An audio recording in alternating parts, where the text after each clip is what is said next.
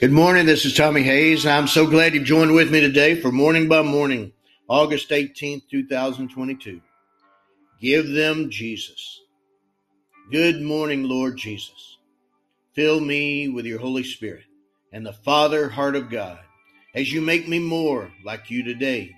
As you are, so are we to be in our world, and this is how your love has been perfected among us in this from 1 John 4, verse 17. This morning, your word comes to mind from 1 Corinthians chapter 2. When I came to you, brothers and sisters, I did not come proclaiming the testimony of God to you with superior speech or wisdom, for I decided to know nothing among you except Jesus Christ and Him crucified. And I came to you in weakness and in fear and much trembling. My speech and my proclamation were made not with persuasive words of wisdom, but with a demonstration of the Spirit and of power, so that your faith might rest not on human wisdom, but on the power of God. 1 Corinthians 2, verses 1 to 5. As my wife Rocio and I travel to Mexico for ministry today, let it be in our heart to give them Jesus. Not our speeches or our wisdom, just Jesus. It's in the name of Jesus, not my name, that you pour out a demonstration of the Spirit and of power. It's in your mercy and your love that the power of God is released to, cert, to set hearts free, free to be all they were created to be, growing in maturity and authority, in their true identity as children of God and disciples of Christ.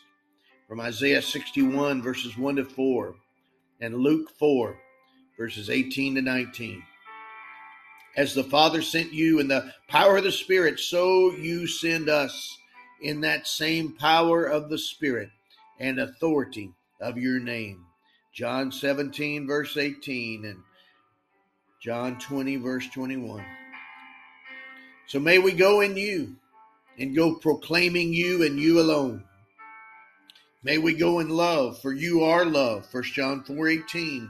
And it's the power of your love that will set hearts free in your name, starting with our own.